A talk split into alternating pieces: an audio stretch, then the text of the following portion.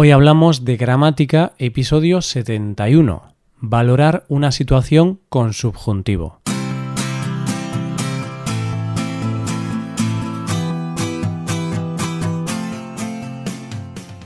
Bienvenido a Hoy Hablamos de Gramática, el podcast para aprender gramática del español cada semana. Ya lo sabes, publicamos nuestro podcast cada miércoles. Puedes escucharlo en iTunes, en Android o en nuestra página web. Recuerda que en nuestra web puedes revisar la transcripción, hacer ejercicios con soluciones y disfrutar de atención personalizada por email. Estas ventajas están disponibles para los suscriptores premium. Hazte suscriptor premium en hoyhablamos.com. Buenos días, oyente, ¿qué tal? Hoy es miércoles, así que tenemos que hablar de gramática. En este episodio vamos a hablar de un uso del modo subjuntivo, un uso bastante común que consiste en valorar un hecho o una situación usando algunos verbos que veremos hoy. Hoy hablamos del subjuntivo.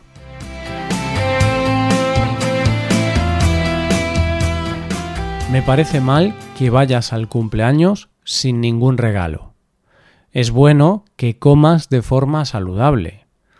¿Te parece normal que Hugo aún no haya llegado? Es importante que digas la verdad. Como puedes ver, en todas estas oraciones de ejemplo usamos subjuntivo. Estos son algunos ejemplos del uso del subjuntivo que vamos a ver hoy. ¿Qué tienen en común estas oraciones? ¿Por qué las ponemos en un grupo común? Piensa un poco, oyente. Me parece mal que es bueno que. ¿Te parece normal que? Es importante que digas la verdad. Si lo piensas, estas podrían ser frases que decía tu madre o tu padre cuando eras pequeño. Hijo, me parece mal que no estudies. Hijo, es bueno que hagas deporte. Hijo, ¿te parece normal que tus amigos fumen porros? ¿Y qué era esto que hacían nuestros padres?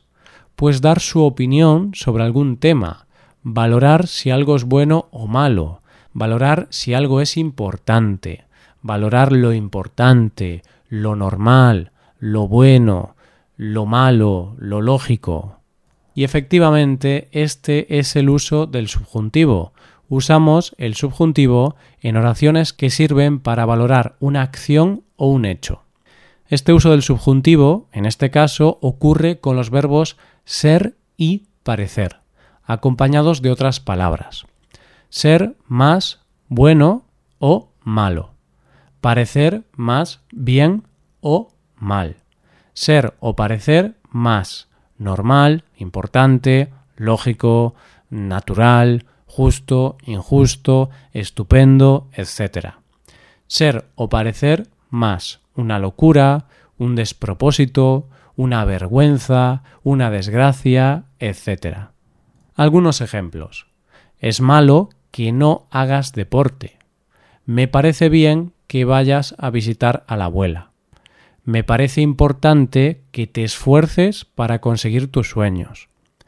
Es normal que quieras irte a vivir solo. Ya tienes 35 años.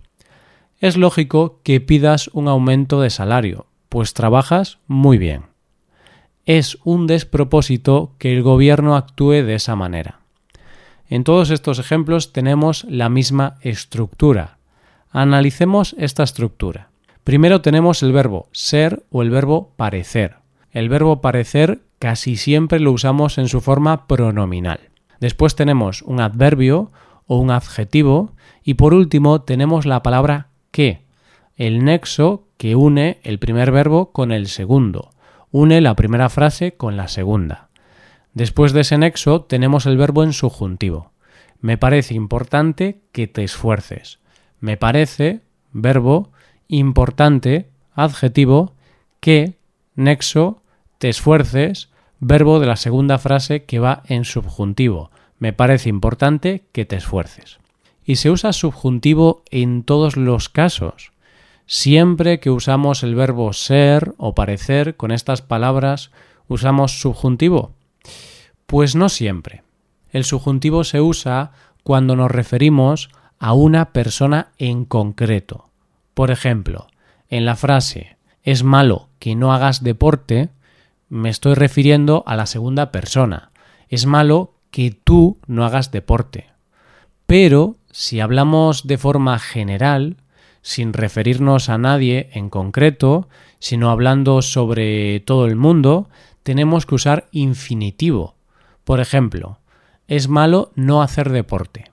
Es peligroso ir muy rápido con el coche. Me parece importante cuidar del medio ambiente. Todas estas frases usan la estructura que te he explicado, pero el segundo verbo se escribe en infinitivo, porque hablamos de algo en general sin referirnos a una persona concreta. Vamos a ver algunos ejemplos. Ahora voy a decir varias frases, algunas están mal y otras están bien. A ver si eres capaz de detectar los errores. Oyente. Es necesario que te levantas temprano mañana. ¿Es correcta esta frase? Debemos usar indicativo, subjuntivo o infinitivo. La oración está en indicativo, que te levantas temprano. Pero ¿es correcto? Es necesario que te levantas temprano mañana. No, no es correcto, oyente. ¿Por qué? Pues porque esta estructura nos obliga a usar el subjuntivo. Es necesario que. Después de esto siempre ponemos subjuntivo. Solamente usamos infinitivo si hablamos de forma general. Me parece una locura lo que has hecho. ¿Es correcta esta frase? debemos usar indicativo, subjuntivo o infinitivo. La oración está en indicativo, lo que has hecho. Pero es correcto. Me parece una locura lo que has hecho. Sí, es correcto, oyente.